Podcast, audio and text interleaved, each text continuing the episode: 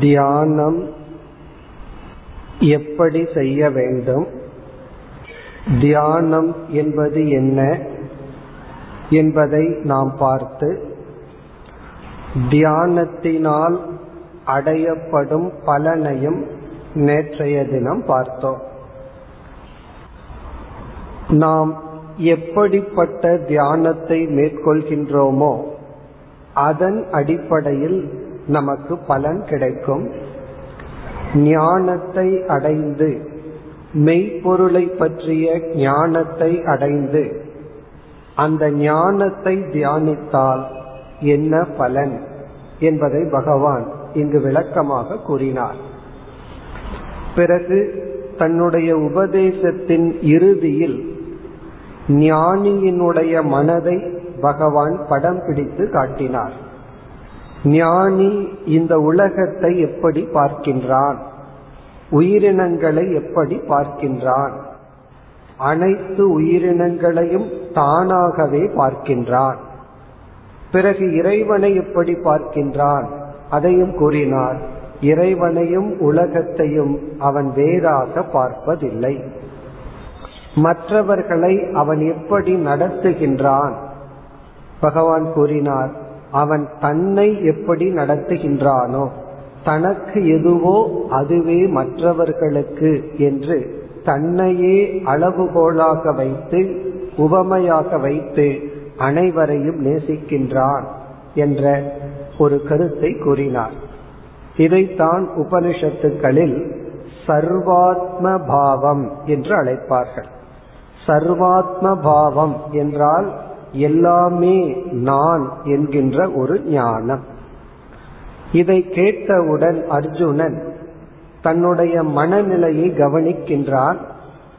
தன்னுடைய மனதின் தன்மையை கவனித்து இப்படிப்பட்ட தன்மையுடைய என்னுடைய மனதிற்கு நீங்கள் சொல்கின்ற இந்த ஞானம் வந்தாலும் எப்படியாவது இந்த மனதிற்குள் இந்த ஞானத்தை நான் அடைந்தாலும் அது நிலைத்திருக்கும் என்று நான் பார்க்கவில்லை என்று தன்னுடைய மனதை அர்ஜுனன் வர்ணித்தான் சஞ்சலம் ஹி மன கிருஷ்ண. ஹே கிருஷ்ணா என்னுடைய மனம் சஞ்சலமாக இருக்கின்றது. எப்பொழுதும் அலை பாய்ந்து கொண்டிருக்கின்றது. எதிலும் பிடிப்புடன் இல்லை. அதே சமயத்தில் திருடம் தான் சஞ்சலம் என்ற தன்மையில் உறுதியாக பிடிவாதமாக இருக்கின்றது. பிரமாதி விருப்பு வெறுப்பு கோபம் பொறாமை போன்ற எண்ணங்களினால் பாவனைகளினால் என்னுடைய மனம் என்னை தாக்கிக் கொண்டிருக்கின்றது. இறுதியில் யார் நம்மை தாக்குகின்றார்கள்? நம்முடைய மனம். ஆகவே இந்த மனதை கட்டுப்படுத்துவது நீங்கள் சொல்கின்ற தியான பயிற்சியின் மூலம் அல்லது எந்த தவத்தின் மூலமும் கட்டுப்படுத்துவது என்பது இயலாததாக நான் பார்க்கின்றேன். மிக கடினமாக நான் பார்க்கின்றேன். இது அர்ஜுனன் வெளிப்படுத்தியது. இனி பகவான் என்ன பதில் சொல்கின்றார் என்று நாம் பார்ப்போம். பகவானுடைய பதில் அசம்சயம் மகாபாகோ. ஹே அர்ஜுனா நீ என்ன கூறினாயோ அது முற்றிலும் உண்மை. அதாவது நீ மனம் சஞ்சலமானது ஒழுங்காக இருப்பதில்லை கட்டுப்படுத்த முடியாமல் இருக்கின்றது கட்டுப்படுத்துவது மிகவும் கடினம் என்றெல்லாம் என்னென்ன கூறினாயோ அது முற்றிலும் உண்மை. ஏன் பகவான் இவ்விதம் கூறுகின்றார் என்றால் அர்ஜுனனுடைய மனதில் ஒரு எண்ணம் ஏற்படலாம் அதே எண்ணம் தான் நம்முடைய மனதிலும் ஏற்படும். நம்ம நினைக்கலாம் என்னுடைய மனசு தான் இப்படி இருக்கு. மற்றவர்களுடைய மனசெல்லாம் நல்லா இருக்குமோ அப்படின்னு நம்ம நினைக்கலாம். இங்கு பகவான் சொல்றார் எல்லோருடைய மனதும் இவ்விதமாகத்தான் படைக்கப்பட்டுள்ளது. இது விதிவிலக்கு அல்ல. எல்லோருடைய மனதினுடைய தன்மையும் இப்படித்தான். சஞ்சலமாக இருக்கும். ஒன்றை புரிந்து கொள்ளாது புரிந்தாலும் அதில் நிலைக்காது. இப்படித்தான் இருக்கும். இவ்விதம் கூறியவுடன் அர்ஜுனன் என்ன நினைப்பான்? பகவான் என்னை புரிந்து கொண்டார் என்று அர்ஜுனன் புரிந்து கொள்வான். குருவினுடைய கடமை சிஷ்யனை தான் புரிந்து கொண்டேன் என்பதை சிஷ்யனுக்கு புரிய வைத்தல். அப்பொழுதுதான் சிஷ்யனுடைய மனம் திறந்திருக்கும். குருவிடம் தன்னுடைய காதை கொடுப்பான் கேட்பான். இவ்விதம் அர்ஜுனன் சொன்னதை அப்படியே அங்கீகாரம் செய்து அது சரியோ தவறோங்கிறது வேறு. யாருக்காவது ஒரு கருத்து மனதில் ஆழ்ந்து இருந்தால் அந்த கருத்து சரியா தவறாங்கிறது இரண்டாவது. அவர்களை பொறுத்த வரை அது சத்தியமாக உள்ளது உண்மையாக உள்ளது. அதன் அடிப்படையில் நாம் முதலில் ஏற்றுக்கொண்டுதான் பிறகு நாம் அவர்களுக்கு உபதேசத்தை செய்ய வேண்டும். அதை பகவான் கையாளுகின்றார். பிறகு பகவான் உபாயத்தை கொடுக்கின்றார். அர்ஜுனா நீ சொன்னது சரிதான் ஆனால் அதாவது அப்படியே பகவான் சொல்ற அசம்சயம் மகாபாகோ மனோ துர் நிகிரகம் சலம். மனம் சஞ்சலமானது அதை கட்டுப்படுத்துவது என்பது கடினம். அதாவது புத்தி சொல்றதையெல்லாம் மனதை கேட்கும்படி செய்வது என்பது கடினம். ஆனால் என்று இரண்டாவது வரியில் பகவான் மார்க்கத்தை உபாயத்தை உபதேசம் செய்கின்றார். இப்படிப்பட்ட உபாயத்தை அதாவது சாதனையை பயன்படுத்தினால் கண்டிப்பாக மனதை கட்டுப்படுத்தலாம். அந்த மனதை கட்டுப்படுத்த முடியும். கடினம் என்று பகவான் கூறுவது இம்பாசிபிள் முடியாது என்ற அர்த்தத்தில் அல்ல. அதிக முயற்சி தேவை சரியான முயற்சி தேவை. ஒன்று கடினம்னு சொன்னா அது இயலாது என்று பொருள் அல்ல. அதற்குரிய முயற்சி தேவை அதைவிட உரிய சாதனம் தேவை. கரெக்ட் மீன்ஸ பயன்படுத்தணும். அதிகமான உழைப்பை நாம் கொடுக்க வேண்டியது இருக்கும் ஆனால் அதற்குரிய பலனும் உண்டு. அதனாலதான் பலனை ஏற்கனவே பகவான் கூறியுள்ளார். இனி என்ன உபாயத்தை பகவான் குறிப்பிடுகின்றார்? நம்ம வந்து தியானத்திற்கு நான்கு தடைகள்னு பார்த்தோம். முதல் தடை விக்ஷேபம். விக்ஷேபம் என்றால் அர்ஜுனன் கூறிய சஞ்சலமாக இருத்தல். இரண்டாவது தடை வந்து நித்ரா உறக்கம் சோம்பல். அதை வந்து நம்ம பேலன்ஸ்டு லைஃப்ல நீக்கணும். தேவையான உழைப்பு நமக்கு இருக்கணும். தேவையான அளவு நாம் ஓய்வெடுக்க வேண்டும். நம்ம இடத்துல பணம் இருக்கோ இல்லையோ உழைப்பு மிக முக்கியம். ஓய்வும் மிக முக்கியம். அதற்கு பிறகு வந்து கஷாயம்னு ஒன்று பார்த்தோம். அதெல்லாம் தியானத்தினுடைய ஆரம்ப நிலையில அது வராது. அதை நம்ம வந்து ஏற்றுக்கொண்டு கவனமாக இருந்து நீக்க வேண்டும். ரசாஸ்வாதம்ங்கிறது வந்து தியானத்தினால் வருகின்ற இன்பத்துக்கும் நாம் அடிமையாகி விடக்கூடாது தியானத்தினால் வரும் இன்பமும் கூட அதையும் நாம் நீக்கி எதை தியானிக்கின்றோம் அந்த ஞானத்தினால் மன நிறைவை அடைய வேண்டும்.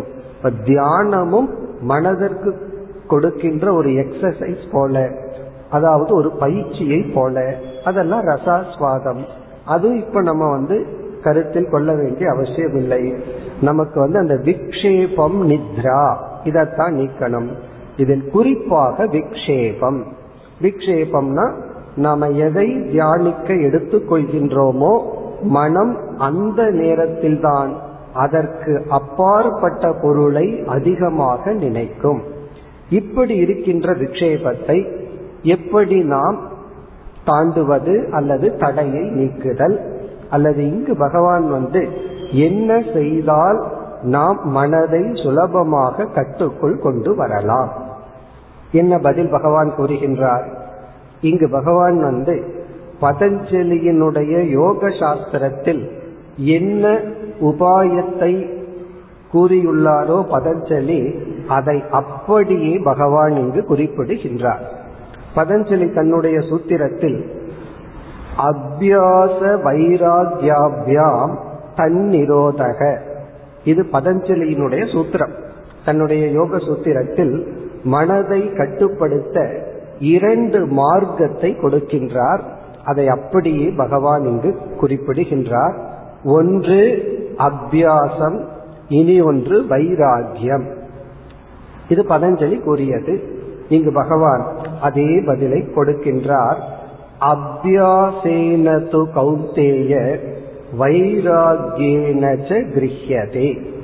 அபியாசத்தினாலும் வைராகியத்தினாலும் நாம் மனதை கட்டுப்படுத்த முடியும். இதுல வந்து முதலில் நாம் வைராகியத்தை எடுத்துக்கொள்வோம்.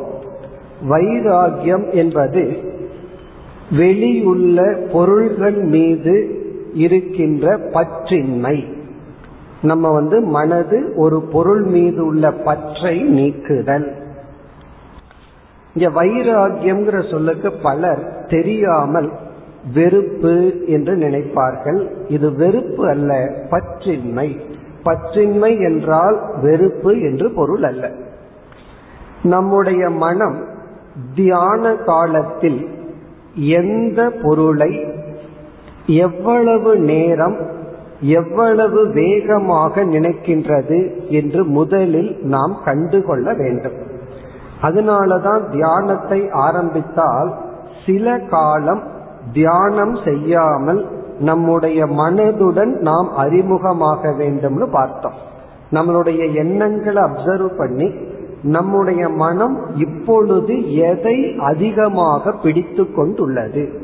எதுல வந்து அதிகமா மனம் கவனம் செலுத்துகின்றதுன்னு நம்ம அப்சர்வ் பண்ணி கண்டுபிடிக்க நமக்கே அது தெரியாமல் இருக்கும்.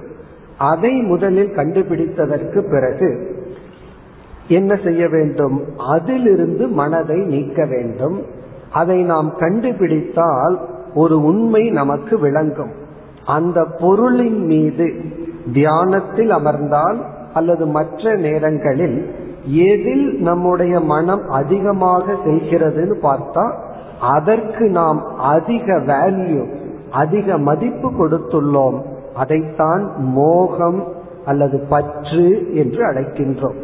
ஒரு பொருளுக்கு எவ்வளவு மதிப்பு கொடுக்கணுமோ அதற்கு மேல் மதிப்பு கொடுத்தால் அதை டெல்யூஷன் மோகம் அல்லது பற்று என்று சொல்கின்றோம். வைராகியம் என்றால் அந்த பொருளினுடைய மறுபக்கத்தை பார்க்க வேண்டும். அந்த பொருள் இல்லாமலும் நான் மகிழ்ச்சியாக இருக்க முடியும். அந்த பொருள் இல்லாமலும் மகிழ்ச்சியாக இருப்பவர்களை பார்த்து அந்த பொருள் உண்மையில் தேவையில்லை என்று அதனுடைய குறையை பார்த்து நாம் அந்த பொருள் மீதுள்ள பற்றை நீக்க வேண்டும். இப்ப வைராகியம் என்றால் எதில் நமக்கு அதிக பற்று உள்ளதோ எல்லாத்துலயும் நமக்கு பற்று இருக்கலாம். ஆனா சில பொருள் இருக்கிற பற்று தான் நமக்கு அதிகமாக இருக்கும். அது நம்முடைய வாழ்க்கைக்கு லட்சியத்திற்கு தடையாக இருக்கும். அந்த பொருள் மீது உள்ள பற்றை அறிவு பூர்வமாக நீக்க வேண்டும். எப்படி என்றால் அந்த பொருளினுடைய குறை அம்சத்தை பார்க்க வேண்டும். அந்த பொருள் கொடுக்கிற நிறைவான இன்பத்தை மட்டும் பார்க்கின்ற மனம் அது கொடுக்கின்ற துயரத்தையும் பார்த்து நிலையாமையை பார்த்து அது நம்மை அடிமைப்படுத்துகின்றது நம்முடைய சுதந்திரத்தை பறிக்கின்றது என்று பார்க்க வேண்டும். என்னைக்குமே நம்ம சுதந்திரத்தை விரும்புறோம். ஒரு பொருளுக்கோ ஒரு மனிதனுக்கோ ஒரு சூழ்நிலைக்கோ அடிமையானால் நாம் நம்முடைய சுதந்திரத்தை தன்மானத்தை செல்ஃப் டிக்னிட்டின்னு சொல்றது அதை நாம் இழந்து விடுவோம். இதையெல்லாம் நாம யோசித்து யோசித்து அந்த பொருள் மீதுள்ள பற்றை நாம் குறைக்க வேண்டும். அப்படி குறைச்சிட்டோம் அப்படின்னா வெளியே எந்தெந்த பொருள்ல மனசு அதிகமா பிடித்து கொண்டிருக்கின்றதோ அதிலிருந்து மனதை உள் எடுக்க முடியும். இப்ப வெளியிருக்கிற மனசை உள்ள எடுக்கிற ஒரு ஸ்டெப்பு தான் வைராகியம் வைராகியம் என்றால் எந்த மனிதர்கள் சூழ்நிலை பொருள்கள் மீது நம்முடைய மனம் அளவுக்கு மீறி பற்று வைத்துள்ளதோ நம்ம ஒருவர் மீது பாசம் வைக்கிறதோ பற்று வைக்கிறதோ நேசிப்பதோ சாஸ்திரம் தவறு என்று சொல்லவில்லை. நமக்கு நல்லது செய்பவர்கள் நம்மை புரிந்து கொண்டவர்கள் மீது அன்பு வைக்கலாம் பாசம் வைக்கலாம் அதெல்லாம் வைக்கணும்னு சொல்லப்பட்டுள்ளது. அதெல்லாம் ரொம்ப முக்கியம்தான். ஆனால் அளவுக்கு மீறும் பொழுது அதுதான் முக்கியம். ஜடமான பொருள்களை விட்டுட்டு உணர்வுடைய ஒரு பாசத்திற்கு முக்கியத்துவம் கொடுப்பது நம்முடைய வளர்ச்சியை காட்டுகின்றது. இப்ப வந்து அன்புடைய பாசமுடைய ஒருவர் வேண்டுமா? அல்லது பணம் வேண்டுமான்னு ஒரு இடம் வரும் பொழுது நம்ம எதை காம்ப்ரமைஸ் பண்ணுவது நல்லது? பணத்தை விட்டுட்டு நம்மை நேசிப்பவரை தேர்ந்தெடுப்பது தான் உத்தமமானது. நம்மை சுற்றி பொருள்கள் இருக்கின்றது. அன்பை கொடுப்பதற்கும் யாரும் இல்லை. அன்பை வாங்குவதற்கும் யாரும் இல்லைன்னு சொன்னா அது சிறைச்சாலை. பொருள் இருந்தாலும். ஆகவே உணர்வுடைய அன்பை கொடுக்கின்ற அன்பை வாங்குகின்ற மனிதர்களை நாம் கண்டிப்பாக காப்பாற்ற வேண்டும். அல்லது அதை நம்ம மெயின்டைன் பண்ணணும். ஆனால் எந்த ஒரு அன்பும் பற்றும் பாசமும் ஒரு நிலைக்கு மேல் போகும் பொழுது அது அவர்களுக்கும் சிரமமாகும் நமக்கும் சிரமமாகும். அது நம்முடைய வாழ்க்கைக்கு தடையாக இருக்கும். அந்த ஏரியால தான் நமக்கு வைராகியம் தேவை. அது வந்து நமக்கே காலத்துக்கு காலம் மாறும் மனிதனுக்கு மனிதன் அது மாறுபடும். அப்படி வைராகியம் என்ற குணத்துடன் இந்த வைராகியம் அறிவின் மூலமாக வர வேண்டும். ஞானத்தின் மூலமாக இந்த வைராகியத்தை நாம் அடைந்து அதனுடைய பலன் என்ன? வெளி விஷயத்திலிருந்து மனதை உள் எடுப்போம். ஒரு பார்ட் ஓவர் வெளியே போயிட்டு இருக்கிற மனசு உள்ள வந்தாச்சு. சரி உள்ள வந்ததற்கு அப்புறம் அந்த மனசை வச்சுட்டு என்ன செய்வது? அடுத்த சாதனை அபியாசக. அபியாசத்தை நம்ம வந்து பிராக்டிஸ் அப்படின்னு நம்ம சொல்லுவோம். இது வந்து தியானத்துக்கு மட்டுமல்ல வாழ்க்கையில எந்த ஒரு ஆர்ட் எந்த ஒரு கலையை அடைய வேண்டும் என்றால் நம்ம வந்து அபியாசத்தின் மூலம் பயிற்சியின் மூலமாகத்தான் அடைந்துள்ளோம். சிறு வயதுல நம்ம எழுதி பழக்கிறோம் ஐயோ ஒன்னோ ரெண்டோ அல்லது ஏபிசிடியோ எழுதி பழக்கிறோம் நம்ம என்ன பண்ணியிருக்கோம்? அபியாசத்தின் மூலமா தான் எழுதி பழகி உள்ளோம் அது எழுத்து பயிற்சியில் ஆரம்பித்து வாழ்க்கையில் எந்த ஒரு கலை நம்மிடம் வந்தாலும் அது நம்மை எரியாமல் தெரிந்தோ தெரியாமலேயோ அது பிராக்டிஸ்ல தான் நம்ம அதை செஞ்சிருக்கோம்.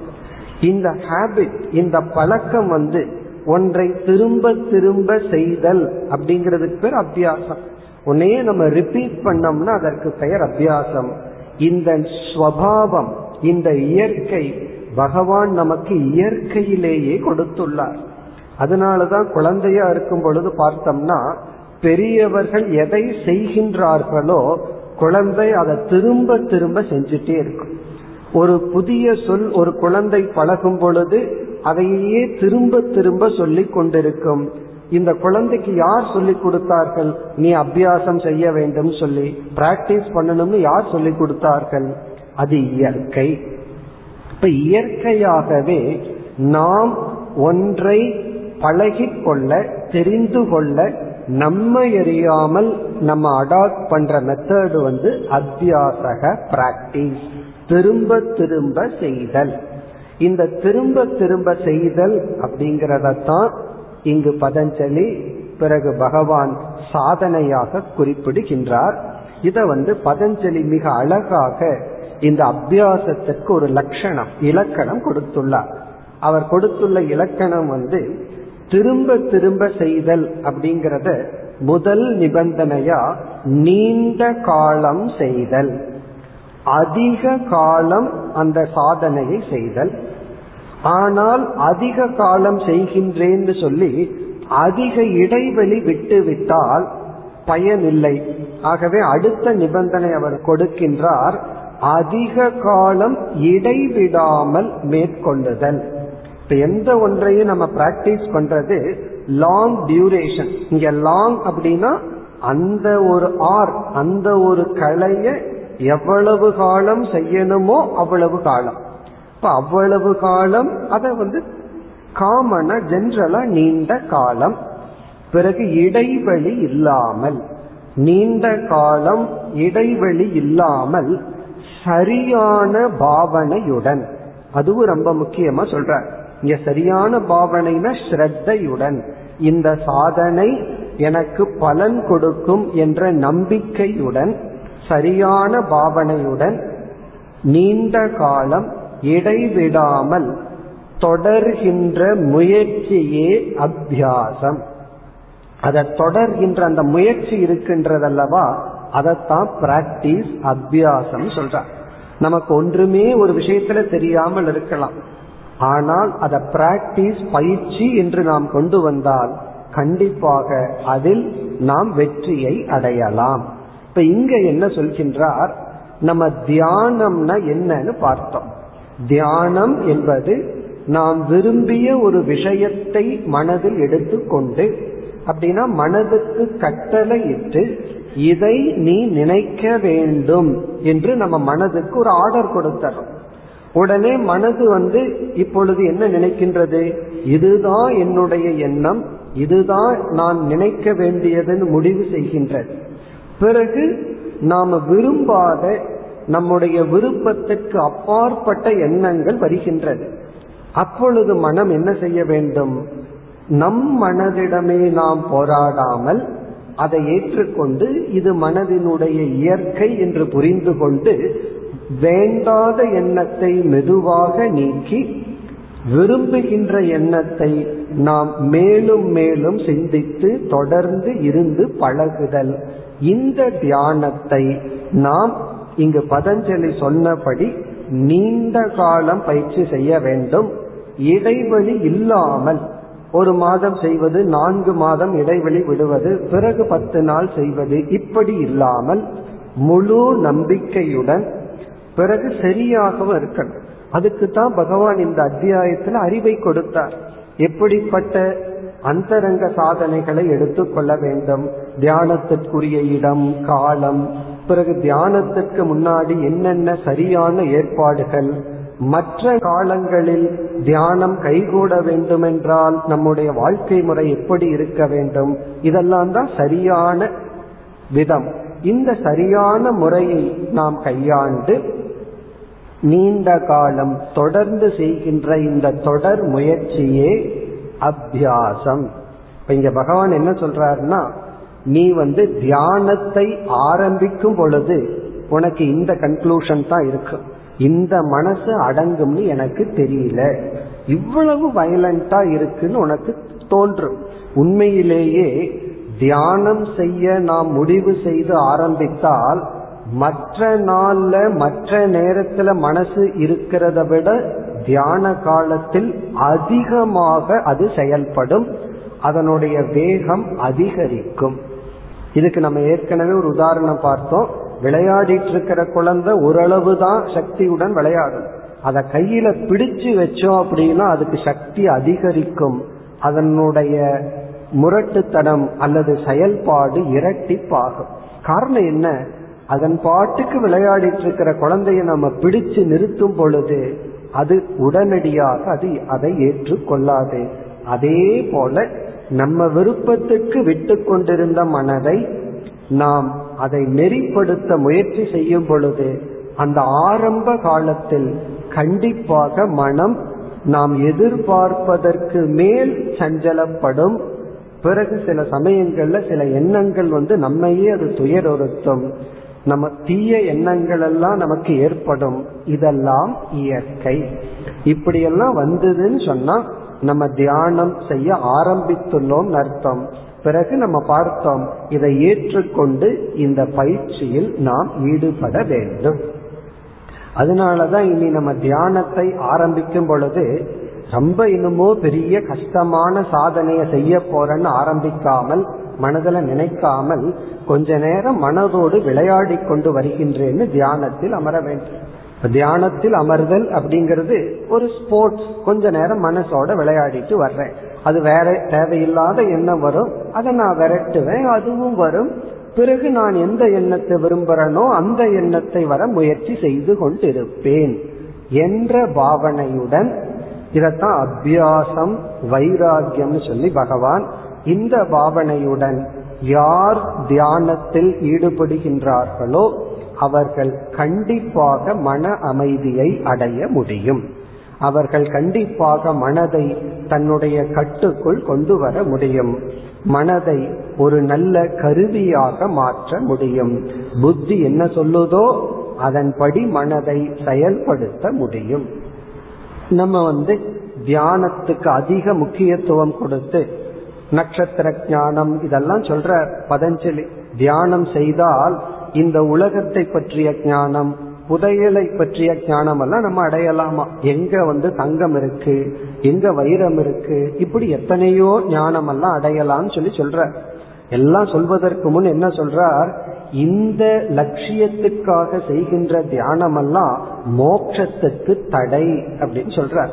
அதனால ஒரு சித்துக்களை பெறுவதற்கோ அல்லது ஒரு புதிய அனுபவத்திற்கோ அல்லது மற்றவர்கள் மனதில் உள்ள எண்ணத்தை அறிவதற்கோ இது போன்ற எண்ணத்துக்கு இது போன்ற பாவனையுடன் தியானத்தை மேற்கொள்ளாமல் ஆத்ம விசுத்தையே தன்னுடைய தூய்மைக்காக மன உறுதிக்காக மனதை மேலான ஒரு லட்சியத்திற்காக என்று தியானம் செய்தால் அதனுடைய பலனை நாம் அடைவோம். நல்ல மனதை நாம் அடைவோம். அதனாலதான் ஒரு பிரார்த்தனை ஒரு பக்தன் பகவானிடம் கேட்கின்றார் இறைவா என்னுடைய மனதை எனக்கு கொடு. பெஸ்ட் பிரேயர் ஏன்னா இப்ப நம்ம மனசு நம்ம இடத்துல இல்ல வெளியே எங்கெங்கோ இருக்கின்றது. அதனால கடவுளிடம் நம்ம கேட்க வேண்டியது என்னன்னா நம்முடைய மனம். இப்ப பகவான் வந்து உன் மனசை நான் உனக்கு கொடுக்கறேன். ஆனால் அதை நீதான் பெற்றுக்கொள்ள வேண்டும். எப்படின்னா தியானத்தின் மூலம். இப்ப தியானம்ங்கிற கருத்தை பகவான் நமக்கு உபதேசிப்பது நம் மனதை நமக்கு கொடுக்க பகவான் கொடுக்கின்ற சாதனை. இவ்விதம் சொல்லி பிறகு வந்து அர்ஜுனனுக்கு எச்சரிக்கின்றார். ஒரு கால் அர்ஜுனா நீ ஏதாவது காரணத்தினால் நீ தியான பயிற்சியை விட்டுவிட்டால் மனதை செம்மைப்படுத்தும் சாதனையிலிருந்து நீங்கிவிட்டால் நீ கண்டிப்பாக எந்த லட்சியத்தையும் அடைய முடியாது. அது உலக லட்சியமாகலாம் அல்லது மோட்சமாகலாம். இந்த உலகத்திலேயே நம்ம வந்து வெற்றி அடைய வேண்டும் என்றாலும் மனம் நமக்கு தேவை. பிறகு உலகத்தை கடந்து இருக்கின்ற மேலான வெற்றிக்கும் மனம் நமக்கு தேவை. இத்துடன் பகவானுடைய பதிலும் முடிவடைகின்றது. இரண்டு ஸ்லோகத்தில் அர்ஜுனன் தன்னுடைய மனதை பகவானிடம் வெளிப்படுத்த பகவானும் சுருக்கமாக என இவ்வளவு தூரம் முப்பத்தி இரண்டு ஸ்லோகம் வரை அர்ஜுனன் எந்த கேள்வியும் கேட்காமல் தியானத்தை பற்றிய கருத்துக்களை பகவான் மிக அழகாக கோரி பிறகு அர்ஜுனன் இரண்டு ஸ்லோகத்தில் சந்தேகத்தை கேட்க பகவானும் இரண்டே ஸ்லோகத்தில் பதிலை கொடுத்தார். அதற்கு பிறகு பகவான் சற்று அமைதியாக இருக்க மீண்டும் அர்ஜுனன் ஒரு கேள்வியை கேட்கின்றான் ஒரு மூன்று ஸ்லோகத்தில் அர்ஜுனன் கேள்வியை கேட்க இந்த அத்தியாயம் முடியும் வரை அதற்குரிய பதிலை கூறி பிறகு கடைசி இரண்டு ஸ்லோகத்தில் தியான செய்பவர்களை பகவான் புகழ்ந்து பேசி தியானத்தில் ஈடுபடுபவர்களினுடைய மகத்துவத்தை கூறி பிறகு இறுதியில் இந்த தியானம் செய்பவன் பக்தனாகவும் இருக்க வேண்டும். அவன்தான் ஒரு யோகி என்று முடிவுரை செய்ய போகின்றார். இனி அர்ஜுனனுடைய கேள்வி என்ன என்று பார்ப்போம். இப்ப அர்ஜுனனுடைய கேள்வி ஒரு மனிதன் மோக்ஷத்தை அடைய வேண்டும் என்று நிச்சயம் செய்து விட்டான். மோக்ஷந்தான் லட்சியம்னு முடிவு செய்து விட்டான். அதற்குரிய சாதனையிலும் அவன் ஈடுபடுகின்றான். இந்த இறைவனை அடைய வேண்டும் அல்லது முழு மனநிறைவை அடைய வேண்டும் என்கின்ற லட்சியத்தை எடுத்தவன். அதற்குரிய சாதனைக்குள் வரும்பொழுது அவன் தியாகம் செய்ய வேண்டியது அதிகமாக உள்ளது. முதல்ல அவனுடைய கேரக்டரை அவன் மாற்றணும் அவனுடைய குணத்தை மாற்றணும் பொருள் மீதுள்ள பற்றை விட்டாக வேண்டும். இது போல தியாகங்கள் அதிகம் செய்ய வேண்டியதுள்ளது. அப்ப அவன் என்ன செய்கின்றான்? அனைத்தையும் அவன் துறக்கின்றான் தியாகம் செய்கின்றான். அதாவது ஒரு பொருளை நாம் இழப்பதும் அந்த பொருள் இருக்கிற பற்றை விடுவது ஒன்றுதான். பற்றை விட்டால் அது நம்ம இடத்துல இருந்தாலும் சரி இல்லாவிட்டாலும் சரி அது சமம்தான். அது இருக்குது இல்லைங்கிற கேள்விக்கு இடமில்லை. அப்படி இவன் வந்து அனைத்தையும் வைராகியத்தினாலும் விவேகத்தினாலும் ஒரு கோணத்தில் இழந்து விடுகின்றான். இழந்து விட்டு பிறகு இவனுடைய காலத்தை எதற்கு பயன்படுத்துகின்றான்? இவனுடைய ஆரோக்கியம் உடல் மனம் புத்தி இவைகளையெல்லாம் மோட்ச மார்க்கத்திற்கு பயன்படுத்துகின்றான். சில பேர் சொல்வார்கள் இந்த நேரத்துல நம்ம வந்து ஓவர் டைம் பண்ணா பணம் கிடைக்கும் இந்த நேரத்துல சாஸ்திரம் படிச்சோ தியானம் செய்தோ என்ன பலன் அப்படின்னு சொன்னா இவர்கள் எதை துறந்து எதை அடைகின்றார்கள்? லௌகிக வாழ்க்கையில் இருக்கிற சில வெற்றிகள் பொருள் போன்றவைகளை விட்டு மோட்சத்துக்காக தன்னை தகுதிப்படுத்தும் நிலையில் இறங்கி பல தியாகம் செய்துள்ளார்கள். பிறகு இவர்கள் வந்து ஞானத்தை அடைகின்றார்கள். ஆனால் இவர்களுடைய மனநிலையை பார்க்கும் பொழுது மனம் இப்படிப்பட்ட சஞ்சலமாக இருக்கின்ற காரணத்தினால் இவர்கள் தியானம் செய்து ஞானத்தை நிலைப்படுத்தி மோக்ஷத்தை அடைவதற்கு முன் இவர்களுடைய கர்ம வினை தீர்ந்து இவர்கள் மரணத்தை அடைந்து விடுகின்றார்கள். அப்படின்னா சாதனையை நிறைவு செய்யாமலேயே இவர்களுடைய வாழ்க்கையை முடித்து விடுகின்றார்கள். சில பேர் மோட்சத்தை அடையணும்னு எழுபது வயசுல ஞானோதயம் வருதுன்னு வைத்துக் கொள்வோம். எவ்வளவு காலம் அவர்களுக்கு மீதி இருக்கு? இப்ப இவர்கள் இந்த பாதைக்குள் சென்று சாதனைகளை பூர்த்தி செய்வதற்கு முன் இவர்கள் இந்த உடலை விட்டு விடுகின்றார்கள். அவங்களுக்கு அவ்வளவுதான் அலாட்டட் டைம் அது போயிடுது இறந்து விட்டார்கள். இப்ப இந்த மனிதனை பற்றி அர்ஜுனன் கேட்கின்றான். அவர்களுடைய நிலை என்ன என்பது அர்ஜுனனுடைய கேள்வி. இப்ப அர்ஜுனன் மனதில் என்னென்னலாம் தோன்றுகிறதுனா ஒரு கால் இவன் ஆன்மீகத்துக்குள் வராமல் இருந்திருந்தால் அவன் ஆசைக்குரிய கர்மத்தை பண்ணி யாகம் பண்ணி பூஜை பண்ணி ஏதாவது செய்து கொண்டிருந்து அவன் புண்ணியத்தை சம்பாதித்து அவன் என்ன பண்ணி இருப்பான் இந்த லோக சுகத்தையாவது அனுபவிச்சிருப்பான். இந்த உலகம் கொடுக்கின்ற இன்பம் பொருள் அதையாவது அனுபவிச்சிருப்பான். அல்லது அவன் வந்து தீய செயல் செய்யாமல் இருந்த காரணத்தினால் அவன் கண்டிப்பா அதர்மமான செயலையும் செய்யல. ஆகவே அவன் நரகத்துக்கும் போக மாட்டான். அதே சமயத்துல அவன் காமியமாக ஆசைப்பட்டும் சில யாகங்கள் பூஜைகள் கர்மம் தியானம் அதுவும் செய்யல. ஆகவே சொர்க்கத்துக்கும் போக மாட்டான். இகலோக பலனும் இல்லை. இப்ப அர்ஜுனன் நினைச்சு பார்க்கறான் இறந்ததற்கு பிறகு சொர்க்கத்துக்கு போலான்னா அதுவும் கிடையாது. ஏன்னா இவன் அப்படிப்பட்ட ஆசையில சாதனை செய்யல. சரி இந்த லோகத்திலேயாவது அவன் மகிழ்ச்சியா இருந்திருப்பான்னா அதுவும் இல்லை. காரணம் இவனுடைய நிலை என்னன்னா இந்த லோகத்தையும் துறந்துள்ளான். இவனுக்கு வந்து மன கட்டுப்பாடு வேணும் இந்திரிய கட்டுப்பாடு வேணும்னு இந்த உலகம் கொடுக்கிற இன்பத்தையும் துறந்துள்ளான். சொர்க்கத்துக்கு செல்லும் புண்ணியத்தையும் இவன் சம்பாதிக்கவில்லை. ஏன்னா அந்த எண்ணத்தில் இவன் சாதனை செய்யவில்லை. அதே சமயத்தில் இவன் தர்மப்படி வாழ்ந்த காரணத்தினால் நரகத்துக்கும் செல்ல மாட்டான். பிறகு அர்ஜுனனுடைய எண்ணம் இவன் இந்த சாதனையை முடிக்காத காரணத்தினால் இவனுக்கு மோக்ஷமும் இல்லை. இவனுக்கு மோக்ஷ சுகமும் இல்லை. காரணம் என்னன்னா சாதனையை பாதியில விட்டிருக்கான். பாதி தியானம் செய்யும் பொழுதே அல்லது தியானம் என்ற சாதனையை நிறைவு செய்யவில்லை. ஆகவே இவனுக்கு மோக்ஷ சுகமும் இல்லை. அதர்மம் படி வாழல அதனால நரகமும் இல்லை அல்லது துயரமும் இல்லை. ஆசையில் தூண்டப்பட்டு இவன் பொருளை சம்பாரிச்சு இந்த உலகத்திலேயாவது வெற்றி அடைஞ்சிருப்பான்னா அதுவும் இல்லை தியாகம் செய்துள்ளான். அல்லது யாகம் யக்கியம் பூஜை ஏதாவது செஞ்சு இறந்ததற்கு பிறகாவது சொர்க்கம் போலான்னா அதற்கும் வழி இல்லை. இவனுடைய நிலை என்ன? இதுதான் அர்ஜுனனுடைய கேள்வி. இத சுருக்கமா சொன்னோம்னா நம்ம வந்து நம்மை தகுதிப்படுத்துகின்ற பக்குவப்படுத்துகின்ற காரியத்தில் ஈடுபட்டு மோட்சத்திற்கான மார்க்கத்தில் சென்று கொண்டிருக்கும் பொழுது நம்மால சாதனைகளை பூர்த்தி செய்ய முடியவில்லை. அல்லது மனதை அடக்குகின்ற மனதை ஒடுங்குபடுத்துகின்ற தியானத்தில் ஈடுபடுத்து மனதை நம்மால் ஒடுக்க முடியவில்லை. இதில் நாம் தோல்வி அடைகின்றோம்.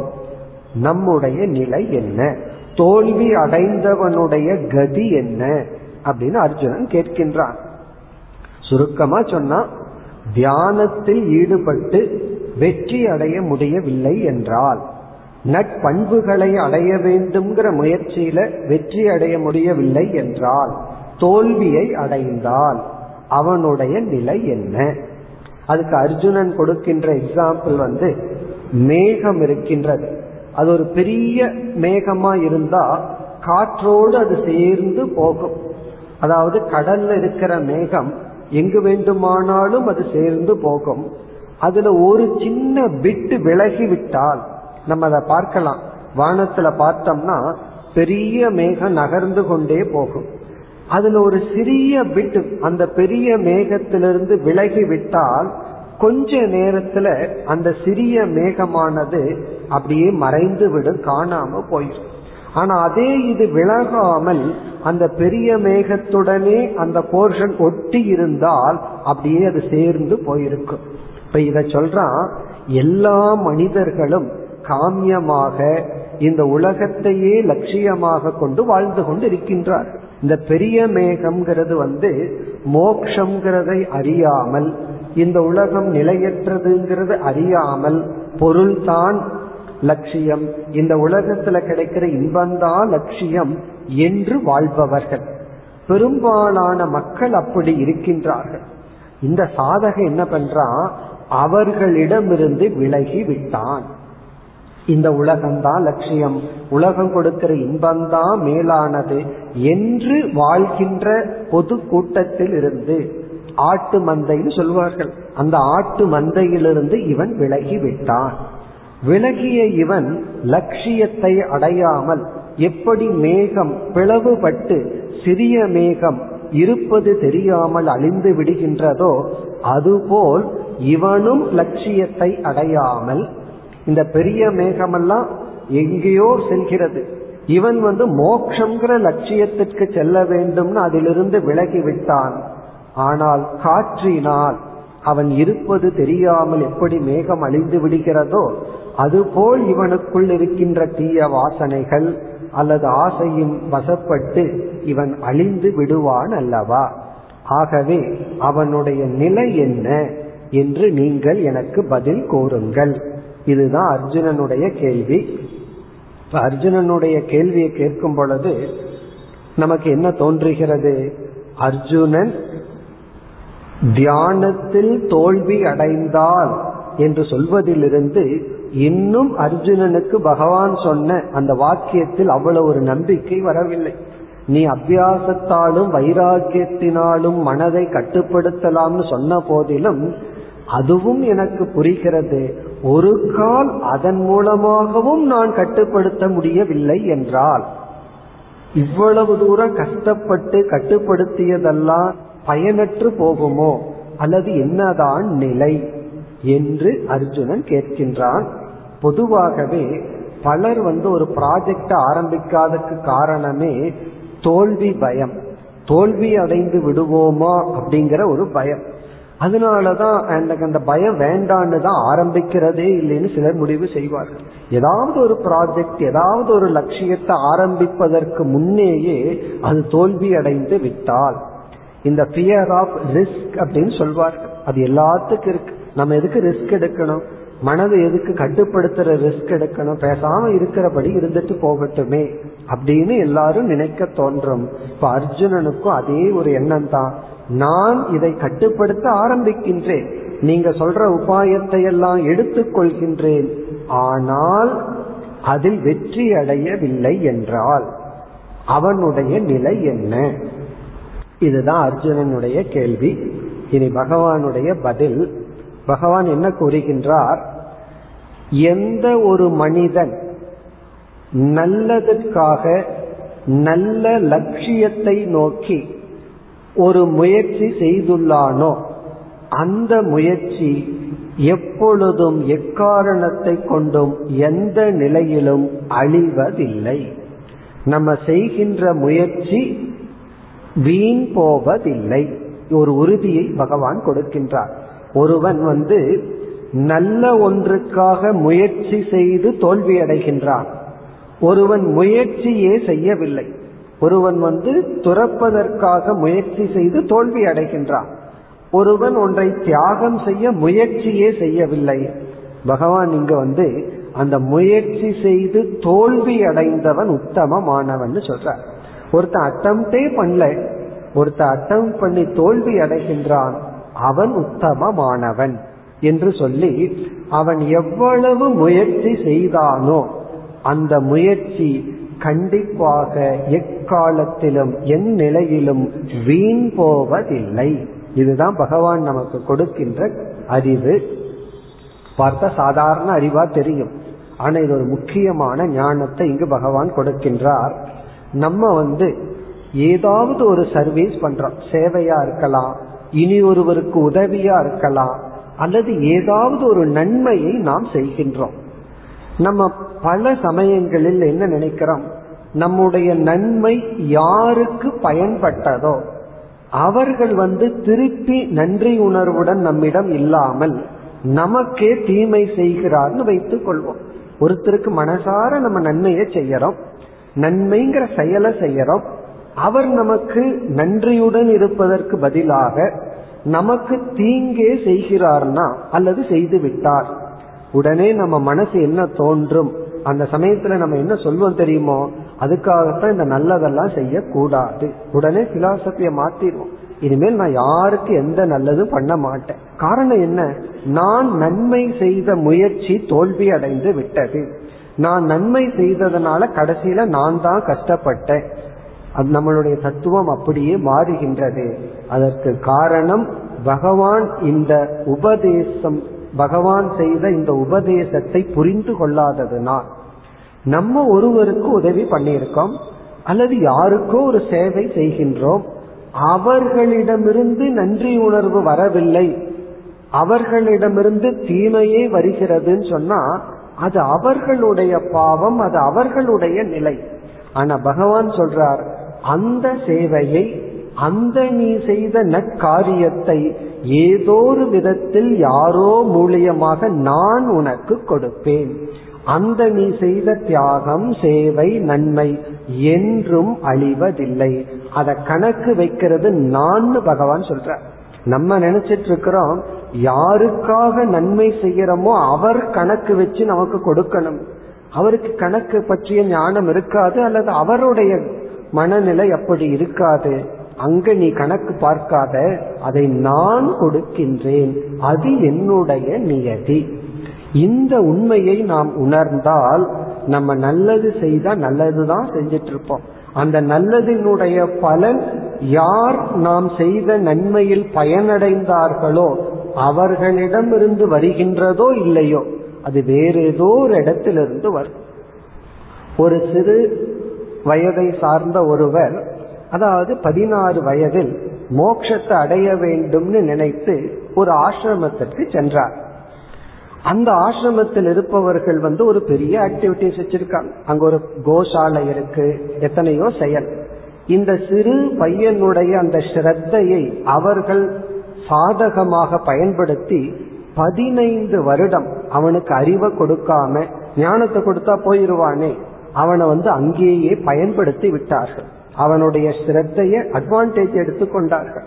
அவர்களுக்கு சாதகமா பயன்படுத்தி ஏதாவது சாஸ்திர புக்கு படிக்கிறன்னா அதெல்லாம் படிக்க கூடாது அதனால உனக்கு மோட்சம் கிடைக்காது. யாராவது குரு வந்து சொற்பொழிவு செய்யறாருன்னு அங்க போகக்கூடாது. ஏன்னா அங்க போய் ஞானம் வந்துட்டு ஆசிரமத்தை விட்டு சென்று விடுவானே? ஒரு ஆள் நமக்கு சென்று விடுமே என்று அவனுடைய உழைப்பை பயன்படுத்தினார்கள். அவனும் தெரியாம அதை வெகுளியோ யதார்த்தம்னு சொல்லுவோம். அப்படி இருந்தான். பிறகு என்ன ஆச்சு ஒரு நேரம் வந்தது. ஒரு மகான் அவனுடைய ஸ்ரத்தையை பார்த்து எடுத்து அவனுக்கு தேவையான அனைத்தையும் கொடுத்து சிஷ்யனாக ஸ்வீகரித்து அறிவை கொடுத்தார். இப்ப இந்த புதிய குருவுக்கு அவன் ஒன்றுமே செய்யவில்லை. குருதான் உணவை கொடுத்தாரு இருப்பிடத்தை கொடுத்தாரு. அவர் வந்து அவ்வளவு சுலபமா யாருக்கும் அறிவை கொடுக்க தயாரா இல்லை. அப்படின்னா அவருடைய மனநிலை அப்படி. ஆனால் அனைத்தும் அவன் பெற்றான். எப்படி இவனுக்கு அந்த பலன் கிடைத்தது? இந்த குருவினுடைய மனதில் இவனுக்கு அறிவை கொடுக்கணும் இடத்தை கொடுக்கணும் அனைத்தையும் நான் பார்த்து கொள்ளணுங்கிற எண்ணம் எப்படி வந்ததுன்னா இவன் வேறு ஒரு இடத்தில் செய்த சேவை. செய்த அந்த தியாகம். அந்த நேரத்துல இவன் ஏமாற்றப்பட்டவன் தான். மற்றவங்களை பார்த்தா இவன் ஒரு ஏமாளி. இவன் ஏமாற்றப்பட்டவன். இவனை வந்து மற்றவர்கள் பயன்படுத்தி கொண்டார்கள். இந்த நியதியெல்லாம் உண்மைதான். ஒரு ஆங்கிள் இங்க பகவான் சொல்றார் நீ எங்காவது செய்த ஒரு முயற்சி நன்மை செய்திருந்தால் அது வீண் போவதில்லை. அதனுடைய பலனை நான் கொடுக்கின்றேன். அதைத்தான் இங்கு பகவான் குறிப்பிடுகின்றார். பிறகு வந்து அந்த சாதகர் எந்த அறிவை அடைய வேண்டுமோ அனைத்தையும் அடைந்தார். இந்த சம்பவம் எதை குறிக்கின்றதுன்னா நம்ம வந்து சேவையோ நன்மையோ மற்றவர்களுக்கு செய்யும் பொழுது நம்மை மற்றவர்கள் அறிவு அற்றவர்கள் என்றோ அல்லது ஏமாளி என்றோ தான் சொல்வார்கள். ஆனா ஒரு உண்மை நாம் செய்கின்ற ஒரு நன்மை கண்டிப்பாக வீண் போவதில்லை. அல்லது நாம் செய்கின்ற ஒரு சாதனை அல்லது தவம் அல்லது தியானம் வீண் போவதில்லை. அதைத்தான் இங்கு பகவான் கோரி பார்த்த நைவேக ந அமுத்திர வினாசக தஸ்ய வித்யதே. ஹே அர்ஜுனா அவனுக்கு இந்த லோகத்திலோ அல்லது எந்த லோகத்திலோ அழிவு என்பது கிடையாது. வினாசம் அப்படின்னா அவனுக்கு அழிவு என்பது கிடையாது. பிறகு பகவான் என்ன சொல்கின்றார்? யார் நன்மையை தர்மத்தை செய்துள்ளார்களோ அவர்களுக்கு கண்டிப்பாக பலனை நான் கொடுப்பேன். அந்த நேரத்தில் அவர்களுக்கு அந்த பலன் வராமல் இருக்கும். அது அவர்கள் முன் செய்த பாபமா இருக்கலாம் கர்ம வினையா இருக்கலாம். ஆனால் அவர்கள் செய்த எந்த ஒரு நன்மையும் அவர்களுக்கு இல்லாமல் போகாது. நாம் ஒரு சாதனையை செய்திருந்தால் அதனுடைய பலன் வீண் போகாது. இது வந்து கர்ம தத்துவம். கர்மா தியரின்னு சொன்னா நாம் செய்த அனைத்தும் நமக்கு வரும். அது நல்லதோ தீயதோ. இப்ப வருவது நாம் ஏற்கனவே செய்ததுதான். ஆகவே அனைத்துக்கும் நாம் தான் பொறுப்பு. பகவான் சொல்றார் அதை நான் நிர்ணயிக்கின்றேன். இது என்னுடைய நியதி. இப்படி கூறி பகவான் பிறகு அர்ஜுனன் கேட்டான் அவர்கள் இறந்து விட்டால் பாதியில சாதனையை விட்டு விட்டு இறந்து விட்டார்கள் இப்ப உயிரோடு இருக்கிறவங்களுக்கு அது சரி. ஒருவன் இறந்தே விட்டான் அவனுடைய நிலை என்ன? அதை பகவான் விளக்குகின்றார். அப்படி இறந்தவர்கள் சில ஆசை வசப்பட்டு சில ஆசைகளிலிருந்து வெளிவர முடியாமல் இறந்திருப்பார்கள். ஆகவே அவர்கள் அடுத்த ஜென்மத்தில் மீண்டும் மனிதர்களாக பிறக்கின்றார்கள். அதுவும் பகவான் வர்ணிக்கின்றார். அவர்கள் செல்வமும் பண்பாடும் உடைய குடும்பத்தில் பிறக்கின்றார்கள். இந்த ரெண்டையும் சேர்ந்து பகவான் சொல்றார். ஏன்னா செல்வமும் பண்பாடும் சேர்ந்து எல்லோரிடத்திலும் இருப்பதில்லை. பண்பாடு அற்ற செல்வ குடும்பத்தில் பிறப்பது என்பது அவர்களுடைய பாவத்தை தீர்ப்பதற்கு. இங்கு வந்து பகவான் சொல்றார் பண்பாடும் செல்வமும் உள்ள குடும்பத்தில் அவர்கள் பிறந்து சில காலத்துக்கு பிறகு அவர்கள் சாதனையை தொடர்கின்றார்கள். அதனாலதான் நம்ம பார்க்கிறோம் சில பேர்த்துக்கு மனப்பக்குவம் சிறு வயதிலிருந்து வருகின்றது. சில பேர்த்துக்கு பல வருடங்கள் கழித்து வருகிறது. இந்த வேதாந்த வகுப்புல மட்டும்தான் தாத்தா அப்பா பேர மூணு பேரும் கிளாஸ்மேட்டா இருப்பார்கள். காரணம் என்ன? வயதானவர்களாகட்டும் இளம் வயதாகட்டும் எல்லோருமே ஏன் வருகிறார்கள்னா அவரவர்களுடைய வயதுக்கும் பக்குவத்துக்கு சம்பந்தம் இல்லை. அவர்கள் எப்போ செய்த தவம் சிறு வயதிலேயே அவர்களுக்கு வைராக்கியம் போன்ற பக்குவத்தை அவர்கள் அடைவார்கள்.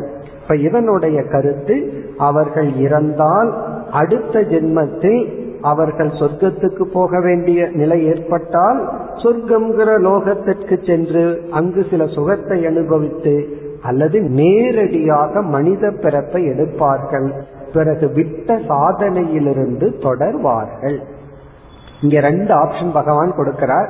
ஒன்று பண்பாடுடைய செல்வந்தர்கள் குடும்பத்தில் பிறப்பார்கள். இதனுடைய அர்த்தம் என்னன்னா அவர்களுக்கு பொருளாதார ரீதியாக எந்த பொறுப்பும் இருக்காது. ஆகவே அவர்களுடைய சாதனையை நன்கு தொடரலாம். இப்ப செல்வமும் கூட நமக்கு சாதனைக்கு ஒரு கருவி. பொருள் இருந்தாலும் பொருள் இல்லாவிட்டாலும் சாதனையை மேற்கொள்ளலாம். இங்கு வந்து அதை ஒரு ஒரு மகான் இவ்விதம் எழுதுவார். கடவுள் நம்மை செல்வந்தனாக படைப்பது பொருளை பகிர்ந்து கொடுத்து மனதை தூய்மைப்படுத்துதல். கடவுள் நம்மை ஏழையாக படைப்பது தவம் செய்து நம்மை தூய்மைப்படுத்துதல். நம்ம ஏழையா பிறந்துட்டோம்னா இயற்கையா நமக்கு தவம் அமைகின்றது. செல்வந்தனா பிறந்துட்டோம்னா சில லக்ஸுரியா இருப்போம். ஆனாலும் நம்ம மனதை எப்படி நாம் தூய்மைப்படுத்திக் கொள்ளலாம். அதை பகிர்ந்து கொள்வதன் மூலம். அதன் அடிப்படையில் செல்வமான குடும்பத்தில் பண்பாடுடைய செல்வந்தர்கள் குடும்பம்னு பகவான் சொல்றார். அப்படிப்பட்ட பெற்றோர்களுக்கு இவன் பிறந்து சிறு வயதிலேயே பண்பாட்டையும் ஒழுக்கத்தையும் பெற்றோர்களிடமிருந்து இயற்கையாக அடைந்து பிறகு இவன் அந்த சாதனையை தொடர்கின்றான். சிறு வயதிலேயே இந்த பிறவியில் முயற்சி செய்யாமலேயே சில பக்குவத்தை அடைந்து இவனுடைய சாதனை தொடர்கின்றது. இதனுடைய சாராம்சம் இவனுடைய சாதனை வீண் போவதில்லை. இவன் செய்த தர்ம காரியம் நன்மை அழிவதில்லை. அல்லது இனி ஒன்று சொல்றார். அல்லது இவன் தவஸ்விகளுடைய மகான்களுடைய குடும்பத்தில் பிறக்கின்றான். இங்க மகான்னா பண்பாட்டில் சிறந்த ஒரு குடும்பத்தில் இவன் பிறக்கின்றான். அப்படின்னா உனக்கு அவர்களுக்கு பகவான் வந்து உயர்ந்த பெற்றோரை கொடுப்பார்கள். அவர்களிடமிருந்து அவன் இயற்கையாக பண்பாட்டை ஒழுக்கத்தை அடைந்து பிறகு அவன் சாதனையை தொடர்கின்றான் என்று கூறி அதற்கு பிறகு வருகின்ற சில ஸ்லோகங்களில் அவன் சில காலம் சாதாரணமாக வாழ்ந்து பிறகு பழைய அபியாசத்தினால் ஏற்கனவே செய்த சாதனை அவனை அறியாமல் அந்த சாதனையில் தூண்டப்பட்டு அவன் மோட்சத்துக்கு தகுதி அடைந்து அவன் சாதனையை பூர்த்தி செய்கின்றான். இதனுடைய சாராம்சம் அவன் இறந்ததற்கு அப்புறம் எங்க பிறக்கிறான் எப்படி பிறக்கிறாங்கிறதுலையும் கூட முக்கியத்துவம் இல்லை. பகவான் சொல்ற முக்கிய கருத்து ஒருவன் செய்த தவம் ஒருவன் செய்த சாதனை ஒருவன் செய்கின்ற நன்மை கண்டிப்பாக வீண் போவதில்லை. பல சமயங்கள்ல நம்ம உண்மையை பேசுறோம் மற்றவர்களுக்கு உதவி செய்யறோம் நன்மையை செய்யறோம் அதனுடைய உடனடியான விளைவு சில சமயம் கஷ்டமா இருக்கலாம். சில சமயம் வந்து நன்றி உணர்வு இல்லாமல் இருக்கலாம். பல பேர் அது நம்முடைய அறியாமைன்னு சொல்லலாம். அதெல்லாம் தவறு.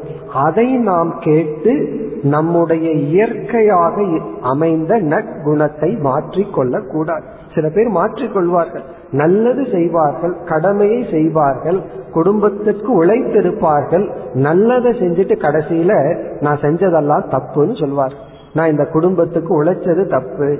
நான் வந்து இவர்களுக்கு இவ்விதம் என்னுடைய உழைப்பை கொடுத்தது தப்பு. இப்படியெல்லாம் நினைக்க தோன்றும். அது தவறு. அது அவர்கள் ரெகக்னைஸ் பண்றாங்களோ இல்லையோ பகவான் சொல்றார் நான் தான் அந்த கணக்கை தீர்ப்பவன். மற்றவர்கள் அல்ல. நாம் ஒருத்தருக்கு உதவி பண்றோம் அவங்களுக்கு அது திருப்பி செய்ய தெரியவில்லை என்றால் அது அவர்களுடைய கர்மவினை அவர்களுடைய மனம். பகவானுடைய உறுதிமொழி நன்மை செய்தவர்கள் சாதனை செய்தவர்களுக்கு அழிவில்லை அல்லது அந்த சாதனை வீண் போவதில்லை. இனி கடைசி இரண்டு ஸ்லோகத்தில் தியான யோகியை பகவான் புகழ்கின்றார். எப்படி புகழ்கின்றார் என்றால் ஞானம் இல்லாமல் வெறும் தவம் செய்பவனை காட்டிலும் இந்த தியான யோகி மேலானவன். தபஸ்விப்யக அதிகோ யோகின்னு சொல்றார். அதாவது ஞானம் இல்லாமல் தவம் செய்பவனை காட்டிலும் இந்த தியான யோகி மேலானவன். பிறகு தவம் இல்லாமல் வெறும் விசாரம் செய்பவனை காட்டிலும் தியானம் செய்பவன் மேலானவன். அப்படியே சொல்ற அதாவது ஞானிப்பியக அதிகக யோகி. இங்க ஞானிப்பியக என்றால் சாஸ்திர விசாரம் செய்பவன். தவம் இல்லை வெறும் விசாரம் மட்டும் செய்கின்றான். அவனை காட்டிலும் தான் படித்ததை தன்னுடைய அன்றாட வாழ்க்கைக்கு கொண்டு வருபவன் தியானம் செய்பவன் மேலானவன். பிறகு கர்மயோகியை காட்டிலும் தியான யோகி மேலான படியில் இருக்கின்றான். கர்மயோகிங்கிறவன் வாழ்க்கையை ஆரம்பிப்பவன். அவனை காட்டிலும் தியான யோகி மேலானவன். ஆகவே ஒரு வாக்கியத்தை கூறுகின்றார் தஸ்மாத் யோகி பவ. ஆகவே அர்ஜுனா நீ ஒரு தியான யோகியாக இருப்பாயாக. என்று கூறி பிறகு இறுதி ஸ்லோகத்துல சொல்றார் அனைத்து விதமான சாதகர்களுக்குள்ளும் யோகினாமபி சர்வேஷாம். ஒருவன் எப்படிப்பட்ட சாதனை செய்பவனாக இருக்கலாம் அனைவருக்குள்ளும் யார் ஸ்ரத்தையா நம்பிக்கையுடன் என் மீது பக்தி கொண்டுள்ளார்களோ எனக்காக தியாகம் செய்கின்றார்களோ அவனே மேலானவன் யுக்த தமக. சூப்பர்லேட்டிவ் டிகிரியில பகவான் சொல்ற பக்தியுடன் இருப்பவன் எனக்காக தியாகம் செய்பவன் அல்லது சரணடைந்தவன் அவனே மேலானவன். இப்ப பகவானிடம் சரணடைதல் அப்படின்னு சொன்னா பகவானுடைய அந்த நியதியை ஏற்றுக்கொள்ளுதல். நான் பகவானிடத்துல சரணடைந்து விட்டேன்னு சொன்னா இங்க பகவான் சொல்றார் நீ செய்கின்ற அனைத்து சாதனையும் அனைத்து சத்காரியமும் தர்மமும் நன்மையும் உலகத்துக்கு செய்கின்ற உதவியும் வீண் போவதில்லைன்னு சொல்றார். அதை அப்படியே நம்புவதுதான் பகவானிடம் சரணடைந்தல். அப்படி யார் ஸ்ரத்தாவான் பஜதே யோமாம். ஸ்ரத்தையுடன் யார் அவர்களை என்னிடத்தில் ஒப்படைக்கின்றார்களோ அவர்களே மேலானவர்கள் என்று இந்த அத்தியாயத்தை பகவான் நிறைவு செய்கின்றார். நம்ம இந்த அத்தியாயத்தை நம்ம சுருக்கமாக திரும்பி பார்த்தால் பகிரங்க சாதனை என்று தர்ம வாழ்க்கையை பகவான் குறிப்பிட்டு செல்ஃப் ரெஸ்பான்சிபிலிட்டி நமக்கு நாம் தான் பொறுப்பு என்று கூறி அனைத்திலும் சமமாக இருக்க வேண்டும் உபதேசம் செய்தார். பிறகு அந்தரங்க சாதனையாக நாம் எப்படிப்பட்ட இடம் எப்படிப்பட்ட சூழ்நிலையை தியானத்திற்கு தேர்ந்தெடுக்க வேண்டும் சொல்லி தியானத்திற்கு முன் நம்முடைய உடல் பிராணன் மனம் புத்தி இந்திரியங்கள் இவைகளை எப்படி அமைதிப்படுத்த வேண்டும்னு கூறினார். மூன்றாவதாக நாம் பார்த்தது தியானம் என்றால் என்ன? அதை நம்ம பார்த்தோம். தியானம் என்பது விரும்பிய எண்ணத்தை தொடர்தல் விரும்பாத எண்ணத்தை நீக்குதல் மகிழ்ச்சியுடன் நீக்குதல் மனதில் செய்யும் போராட்டம் அல்ல மனதுடன் செய்கின்ற ஒரு சிறிய சாதனை. தியானத்தை நாம் ஒரு விளையாட்டாக மேற்கொள்ள வேண்டும். இப்ப நம் மனதை நாம் வெறுத்து கொள்ளக்கூடாது என்றெல்லாம் பார்த்தோம். பிறகு தியானத்தினுடைய பலனை பார்த்தோம். இறுதியில் அர்ஜுனன் தன்னுடைய மனநிலையை வெளிப்படுத்தினான். மனதை கட்டுப்படுத்துவது கடினம் என்றார். அதற்கு பகவான் அது உண்மை. ஆனால் பயிற்சியினாலும் வைராக்கியத்தினாலும் கட்டுப்படுத்த முடியும் என்று கூறினார். இறுதியாக தியானத்தை நிறைவு செய்ய முடியாதவன் ஒரு சாதனையை துவங்கி பூர்த்தி செய்ய முடியவில்லை என்றால் அவனுடைய நிலை என்ன? பகவானுடைய பதில் அந்த சாதனை வீண் போவதில்லை. இந்த கிணறு வெட்டினா பாதி வெட்டி விட்டோம் அப்படின்னா அந்த உழைப்பு வீணாகிறது. அதுபோல நம்ம ஒரு தர்ம காரியம் செய்து தியானம்ங்கிற சாதனை செய்து பாதியில் விட்டால் பலன் இல்லாமல் போகுமான்னா அப்படி அல்ல. அது கிணறு வெற்ற எக்ஸாம்பிள் எடுத்துக்க கூடாது. சாப்பிட்ற உதாரணத்தை எடுத்துக்க. ஒருவருக்கு அதிகமா பசிக்குதுன்னா எவ்வளவு சாப்பிட்றாரோ அவ்வளவு தூரம் பசி நீங்கும். அதுபோல இவன் செய்கின்ற சாதனை வீண் போவதில்லை என்று கூறி அனைத்து சாதகர்களை காட்டிலும் இந்த தியான யோகி மேலானவன் இறுதியில் என்னை யார் சரணடைகிறார்களோ அவர்களே உத்தமமானவர்கள் என்று கூறி இந்த அத்தியாயத்தை பகவான் நிறைவு செய்கின்றார் நாமும் இந்த அத்தியாயத்தை நிறைவு செய்வோம் ॐ पूर्णमधः पूर्णमिधं पूर्णात् पूर्णमुदच्छते पूर्णस्य पूर्णमादाय पूर्णमेवावशिष्यते ॐ शान्ति शान्ति